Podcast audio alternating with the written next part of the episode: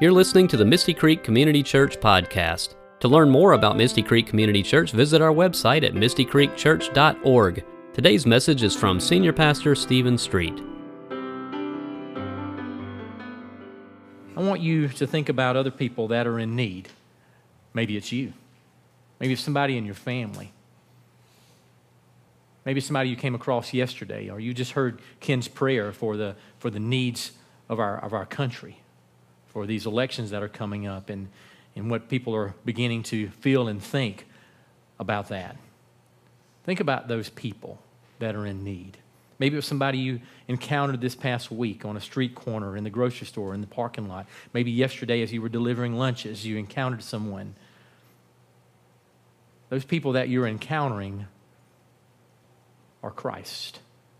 No matter who they are, no matter what party they're affiliated with, matter what they look like or they dress like or what color the skin they have. They're children of God. Each one of us are in need.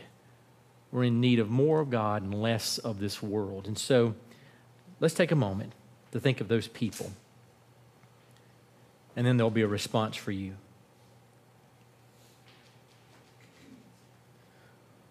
For all these persons and all who are in need, let us take a moment to center our hearts on God. I invite you to take a deep breath. So take one with me. Breathe in the grace of God and breathe out His grace. I invite you to stand and face the light of Christ as SJ comes and lights this center uh, candle. I invite you to stand and I invite you to look at this candle. And just a few moments ago, I don't know if you noticed the bright light that came through this window. I don't believe that was coincidence. And that reminds us that the Holy Spirit is here in our midst. And this is your first time with us, and maybe you're apprehensive about coming to Mystic Creek. Maybe you've heard about Mystic Creek. We're not mystic, we're not Gnostics. We are believers in Jesus Christ and we rely on the prompting of the Holy Spirit. And so the Holy Spirit is in this place and is with us. And so as we stand, I want us to respond together to these words. In the Lord, I'll be ever thankful. In the Lord, I will rejoice. Look to God, do not be afraid. Lift up your voices, the Lord is near. Lift up your voices, the Lord is near. You may be seated. I'm going to go straight to the next reading, Maestro, so you'll skip slide 10 there. This is from Hebrews 12 1, and it's one that you've heard before. Therefore, since we are surrounded by so great a cloud of witnesses, let us also lay aside every weight and the sin that clings so closely, and let us run with perseverance the race that is set before us looking to Jesus as the pioneer and perfecter of our faith, who, for the sake of the joy that was set before him, endured the cross, disregarding its shame, and has taken his seat at the right hand of the throne of God. So I want you to hold on to that passage. We're going to go back there in just a minute. Now I'm going to go to Luke chapter 22, verses 14 through 20. Listen closely. We just heard that beautiful song, Remembering. When the time came, Jesus took his place at the table, and the apostles joined him. He said, I have earnestly desired to eat this Passover with you before I suffer. I tell you, I won't eat of it until it's fulfilled. Ah, there we go. I can see. After taking the bread and giving thanks, he broke it and gave thanks to them, saying, This is my body, which is given for you. Do this in remembrance of me. In the same way, he took the cup after the meal and said, This cup is the new covenant by my blood, which is poured out for you. Now, I know you've heard of the kingdom of God. You know what that means to some extent? The kingdom of God. We think of the kingdom God as the future reign of God. You know, eschatology or eschatological things, the end times and the reign of Christ and the kingdom of God being present. There's a lot of books to write that, about that, and you can watch John Hagee and learn all about the end time and see all the maps and, and all the charts and, and all the graphs, and all that's good. And people have been predicting for centuries the kingdom coming and Christ coming. It's going to be this date, this year, this time. There's one right now going on. It's 2026. I don't know what's significant about 2026. I don't see that in the Bible anywhere, but somebody has predicted that. That's prophecy. And we read a lot about that. And I'm not knocking prophecy and all that sort of thing. But what is the kingdom of God?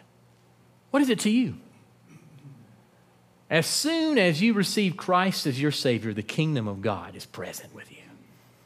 As soon as you are set free from sin and death and disease and competition and, and evil and frustration and depression and suicidal thoughts, the kingdom of God is present, is with you. The kingdom of God is here. Only by the indwelling of the Holy Spirit. Jesus sent the Spirit, the Spirit came, descended upon the disciples. It showed up as a flame in many tongues and the world has never been the same since that spirit. It attacked us in a good way and filled us. And yet, humanity has tried to suppress the Spirit and push the Spirit away and say, well, there's a time for that, and we're waiting for that. There'll be another time for when the Spirit comes. The Spirit has already come, Christ has already come. He is here, He is present. We don't have to wait. I'll, I'll, I'll begin to live like a good person when Christ comes.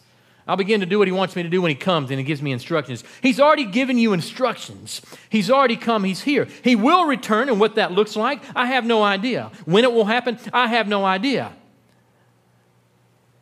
You don't either, and neither does anyone else. But God knows, and only God knows. So I want to talk to you about the kingdom of God. There's a little difference K I N D O M. M A U S E. I'm not going to know it. no, it doesn't have anything to do with that. Okay? Welcome home. Time to do the next news. Okay, let's get that out of here. The kingdom of God. Kingdom of God happens every time we gather together at the table of Christ and join our voices with all the saints proclaiming that life is stronger than death. The great cloud of witnesses, those are the believers, the followers of Christ that have gone on to be with Him in eternity. They are the witnesses. That person that you lost, that's dear to you, a person, a group of people that had Christ in their hearts, knew Christ and lived for Him, they are the witnesses that join witnesses from centuries or centuries ago. Give that some thought. I want to invite you to think about those who've gone on before you. We're guests at the table of Christ today. And each time we gather around this table, we remember Christ and those who have gone on before us. I want you to think about those who've gone on before you. I want to invite you, this is a little different than probably what you're used to. I want to invite you to come to this table. Um, there's a table outside as well for those worshiping outside. Folks that are with us online, you can do this at home. Whether you have a bell or not, you can use an app on your phone that has a bell. I have one myself. And I want to invite you, as you feel led, this is not a prerequisite, you don't have to do this. But I want you to come up and I want you to say the name of your loved one or friend. If there's a couple of them you want to say when you come up, you can do that. And each time you say that name, I want you to ring this bell. You see, we honor their memory today. And part of honoring their memory and their legacy is that you continue to live because they're part of the great cloud of witnesses. So they want to know that you are living, that you are honoring them by living and moving forward, not moving on. There's a difference. You know, when you're in the receiving line or whatever, or down the road, people tell you, Oh, don't you think it's time for you to move on? I mean, it's been a year. Don't you want to slap them? Move forward. There's the difference. We move forward and we, we plug back into life again. We start living again. That honors the great cloud of witnesses that watch us and see our lives. That brings them great joy. That brings our Savior great joy. So when you come, I want you to ring the bell and I want you to say that name. This bell's a lot easier than the one last year, by the way. That took like a three hour class to learn how to ring that thing. There's healing in speaking their names. You probably won't get what you're going to get many places in the next few moments, but I'm going to give it to you. I'm going to give you some grief care 101. Some of you in here maybe haven't experienced grief directly yet. You will. And to be able to be an empathetic listener for someone is huge. So I want you to hold on just for a few moments, okay? Our goal is to be an active, empathetic listener with a non judgmental presence. What does that mean, Stephen? You just listen. You hear their pain, their sadness, and you listen. You don't jump in, you don't interrupt, you don't criticize, you don't judge them for feeling that way. You don't throw your feelings off on them. Well, you should do this. You could have done this. You ought to do this. You listen and you hear what they're saying. It's an honor if someone chooses you to discuss their feelings of grief with. So consider that an opportunity to represent Christ to that person. Know your role and know your goal. That's exactly what I do as a clinical chaplain. Before I go into a room, I know my goal and my role. My goal is to be an empathetic listener with a non anxious presence. If I go in to the ER and there's a code blue and there's a woman, she's dying, and her family's there and they're freaking out, and the nurses and the doctors, they're stressed and they're going back and forth. I go in there with a non anxious, calm presence just to be present with them. And if the opportunity arises for me to pray for them, for me to support them in any way, to offer emotional support, that's what I do. I don't have to have training to do all that. It does come with experience to have someone that can be sturdy and solid for you is important. It's crucial to have someone in your life like that. Emotional support, we need it, especially in times we're facing currently. I want to say something to you that may not make sense to you, but it will sink in probably about 4 o'clock or 6 o'clock this afternoon when you really think about it. Sometimes the only cure to suffering is to lean in to its pain. What I mean by that is don't deny it, don't repress it, don't run from it, lean into it. There's nothing wrong with that. It's natural, it's a normal thing. That's exactly what Jesus did. He leaned into the pain. He took on the weight of the world's sin and he took on all that they could dish at him, his, his enemies, the people who put him on that cross, and he leaned into it because he could handle it. And he knew that there was victory in the end. As you will too, as he gives you the assurance and the comfort that you so need right now. And the reason we lean into it, the reason we speak it, the reason we talk about it, is that's what Jesus taught us to do. When grief or weakness is shared, it loses its strength. When you share how you're feeling, what you're experiencing, when you share it, when you speak it, even if somebody's just sitting there like a bump on a log just looking at you, but you're able to speak it and get it out of your system and out of your heart. It no longer has its hold on you and it loses strength. It's the same thing with forgiveness.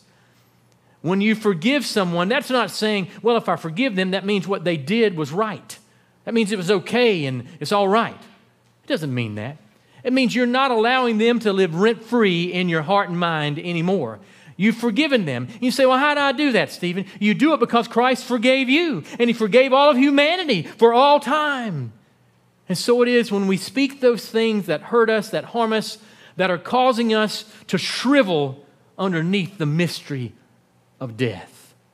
We speak it, we talk about it, we seek counsel, we seek support.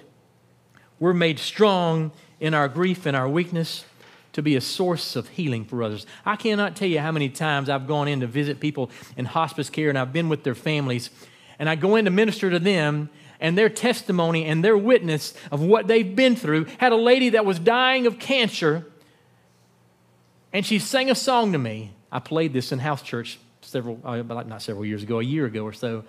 She sang a song to me as she's dying. She died the next day, by the way. She sang a song that she wrote working in the carpet mills in Dalton, Georgia, because she had already seen the victory in Jesus. She already knew that eternity was waiting on her.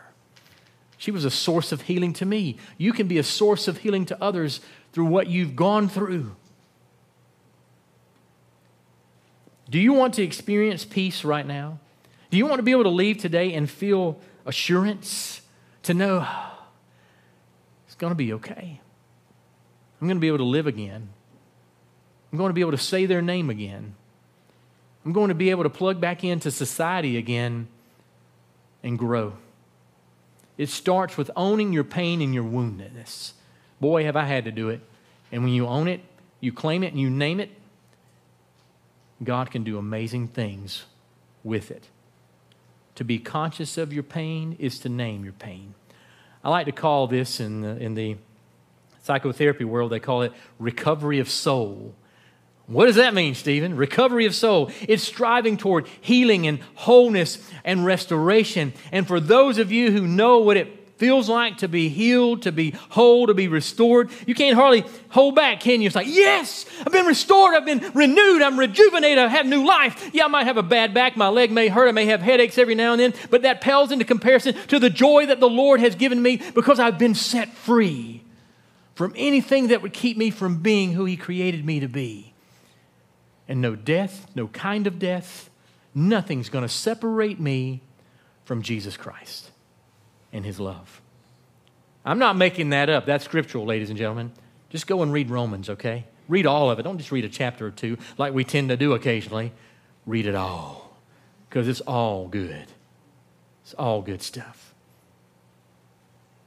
Not just moving on, but moving forward. Living again so that cloud of witnesses your child, your parent, your spouse, your sibling, they see, your friend, they see and know that you're living again and that you're honoring their life and their legacy and their memory because you're living. Don't feel guilty to live again. You were meant to live. Life is a gift. If I stop living, if I withdraw, if I don't seek anybody out to help me, if I don't get plugged into a, a grief care, a grief support group, if I don't seek my friends and the ladies in my Bible story, the Bible study, or the men in my Bible study, if I just stop living, then my family is going to have to process another death. It happens, doesn't it? We are made alive in Christ. He is in the business of resurrecting lives. Trust Him. That's the key word. In the world today, we need to trust Jesus. Life is a gift. This pain, this isolation, this confusion, this frustration, this sadness is not forever. The only thing that's the same yesterday, today, and tomorrow, and that's forever, is Jesus Christ. He's the only one, He's the only way. He is the cure, He is the antidote, He is the panacea to any virus, to any sadness, to any separation. Only Jesus Christ.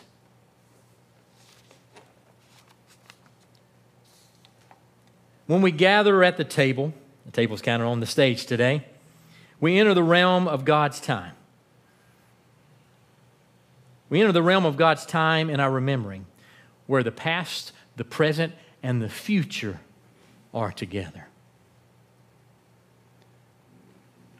We remember the presence through Christ's call to spread the banquet of love to all of us. We remember the future in the promise of Jesus to be with us always. And so it is that this morning we remember with love those who set a banquet of love for us. We give thanks for their hospitality, the tables they set for us, and the gifts they gave to us. And we set this heavenly banquet at which we give glory to God with them today. It is through their witness that we have tasted and we've seen the goodness of God. We confess at times that we forget that we too will be the ancestors of those to come. We sometimes think only of ourselves, whether our own plates will be full, whether our own needs are met.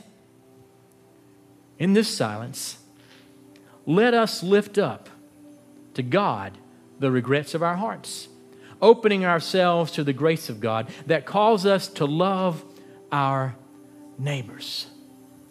When you wake up the morning after the election, you won't wake up because you'll be up all night. You know you will. And you know this thing's not going to be decided in one day or two days or three days or five days, maybe even a month. But when you wake up, guess whose love is still the same? Guess who's still in charge and in control? Jesus Christ. Let's not forget that.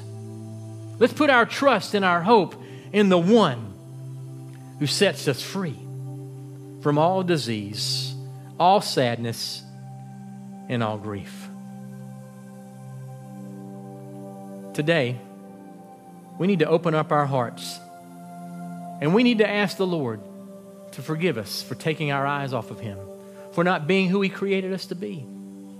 We need to ask Him to enter in to us once more. Fall afresh upon us, Holy Spirit. Bring us healing and sanity. I invite you to just silently, silently with you and the Lord, anything that's keeping you from reaching your potential, anything that's separating you from your relationship with the King of Kings, the Lord of Lords, the great I am, Yeshua, Jesus. And surrender that to Him. By surrendering your grief, you're not giving up on that person you've lost. It's the opposite of that. You're trusting that God will take care of that person and will take care of you. And that that great cloud of witnesses will have great joy because they see you smiling again. They see you living again. Life is a gift.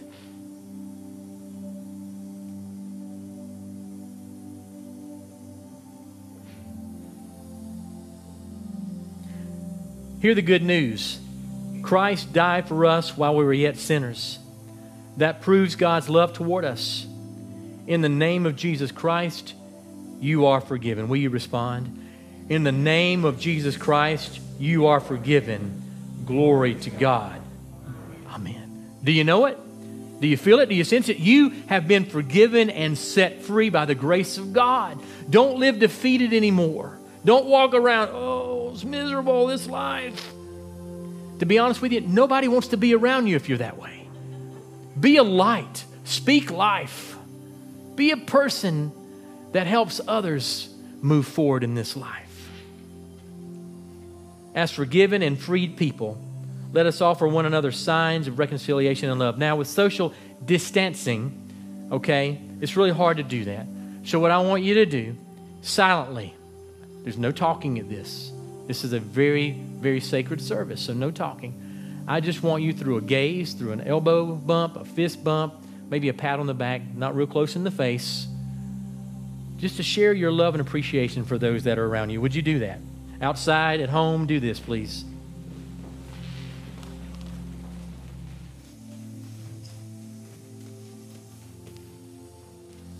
The Lord be with you in your joy and your sorrow. Though sometimes they be heavy, lift up your hearts to God.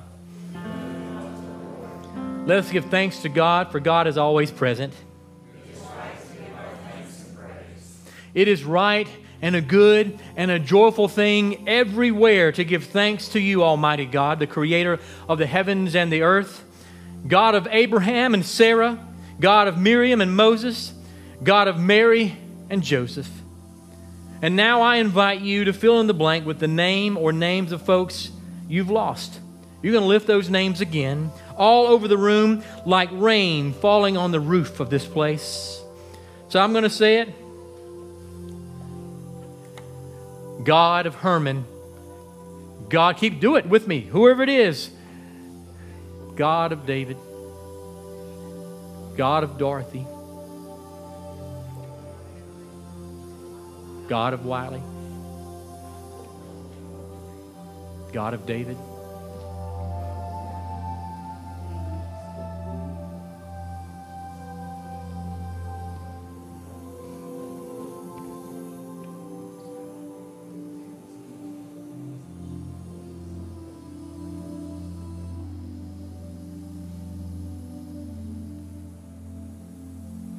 And so, with your people on earth, in all the company of heaven, we praise your name and join their unending hymn Holy, holy, holy Lord, God of power and might. Heaven and earth are full of your glory. Hosanna in the highest. Blessed is he who comes in the name of the Lord. Hosanna in the highest. On the night in which he was to be betrayed, Jesus had a meal with his disciples. And he told them that he was going to be betrayed by one of them, that he was going to be betrayed, arrested, undergo an unjustly trial, and that he would be crucified that very night. He would be handed over to his enemies. He would face the mockery of a trial. He would walk with a cross strapped to his back down the Via Dolorosa, the way of suffering, to the hill of Golgotha, the place of the skull. He would endure the most horrific pain, mockery, and abuse that any human being has ever faced. And yet, that Savior, that Messiah, is the blueprint of every single person that's in this room right now. 206 bones covered by more than 18 square feet of skin, held in place by muscles too numerous to count, and a heart that would beat 176,000 times a day until it stopped beating, yet never loving, on that cross. So his body was broken and his blood was shed. This is a mystery to many people, but it's not really a mystery. Today, you're invited to come to the table to know that Jesus, too, breathed his last, that God went through the greatest grief imaginable, watching his son suffer as he did. So, is there anyone else who knows your pain more than God? No. He knows it and he feels it. He wants you to know that he's here and he's with you. You're invited to come to the table a little differently than normal. The ushers are going to come around and they're going to give you a, little portable Holy Communion. It's a little cup like this. There's a two ply piece of plastic there. You peel off the first one, and there's a wafer. You eat the wafer, you pull off the second one, and there's juice there, and you just drink that. And then we'll have an usher come around with a trash bag to take your trash. When you've received Holy Communion, you're going to be invited to come and light a candle here. One of these candles. One candle, please, per person that represents how many people you've lost. Again, you can light and name them silently, or you can just come light the candle and return to your seat. At the conclusion of the service, you're invited to take these home as a remembrance of today's service. Place it on your mantle. I know Doug has this placed at his home. I see it every time I go there. We've got ours on our mantle. And so, on the night in which he was to be betrayed, Jesus took the cup, he took the bread, and he lifted them. He said, This is my body, which is broken for you. Take as often as you can in remembrance of me. And likewise, he took the cup and he lifted it, and he said, This is my blood, the blood of the new covenant, which is shed for you, poured out for all of the sins of the world. Take and drink as often as you can in remembrance of me.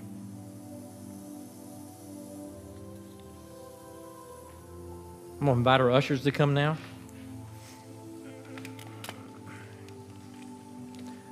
the body and blood of our Lord and Savior Jesus Christ, broken and shed for you. Holy Spirit, we ask that your presence come upon this bread and upon this juice. Make them be for us the body and blood of our Lord and Savior Jesus Christ, that we would be the body of Christ, redeemed by his blood, sent forth into the world to serve and to bring that life that only Jesus Christ can give. In Jesus' name, amen. Send forth your presence and your power upon this bread and upon this juice. Make them be for us the body and blood of Christ, that we would be the body of Christ, renewed and redeemed by his blood. Amen. I want you to be seated and just hold on for, for one moment. We're winding down here, but our service never ends at Misty Creek. It's just beginning. As a final thought, I want you to know that our need for God can be compared to our need for air. We must breathe air in order to live. We must breathe in God in order to live spiritually. God desires to have a constant and intimate connection with us. I want us to confirm our constant need for God this morning. Almost afternoon, but we're not quite there yet. I want you to hear these words as paraphrased from Psalm 139. And I want these words to sink into your heart and your mind and your spirit as they encompass all that's transpired here during this All Saints Sunday. Oh Lord, you have searched me and known me. You know when I sit down and when I rise up. You discern my thoughts from afar. You search out my path and my lying down. You're fully acquainted with all of my thoughts. Before a word is even uttered from my tongue, you know it completely, Lord. You hem me in, behind, and before. You lay your hand upon me. Such knowledge is too great for me to attain, too wonderful to me to comprehend. Where can I go from your spirit? Where can I flee from your presence? If I ascend to heaven, there you are also. If I make my bed in the depths, you are there. If I take the wings of the morning and settle into the farthest depths of the sea, even then you are there, upholding me by your hand, guiding me and directing me. If I were to say to the light, become darkness, and the night surround me, even then the dark is as light to you, and the night is as bright as the day. For you, there is no such thing as darkness, only light. I praise you, for I am fearfully and wonderfully made. You knit me together in my mother's womb. You looked at my unformed substance when I was being created in the secret place. In your book is my name before any of my life had existed.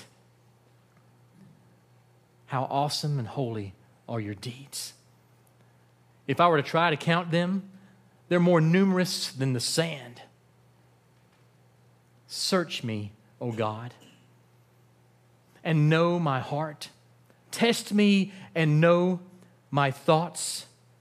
If there's any wickedness within me, Lord, bring me into the way that leads to everlasting. Search me, O God. We hope you were inspired by today's message. For more sermons from Misty Creek Community Church, be sure to subscribe on iTunes, Spotify, or wherever you like to stream your podcasts. You can also watch videos of our sermons and complete services on the Misty Creek Community Church YouTube channel. And while you're there, be sure to like, subscribe, and hit the notification bell. For more information about our church, including our mission, location, service times, and more, visit our website at mistycreekchurch.org. God bless you, and thank you for listening.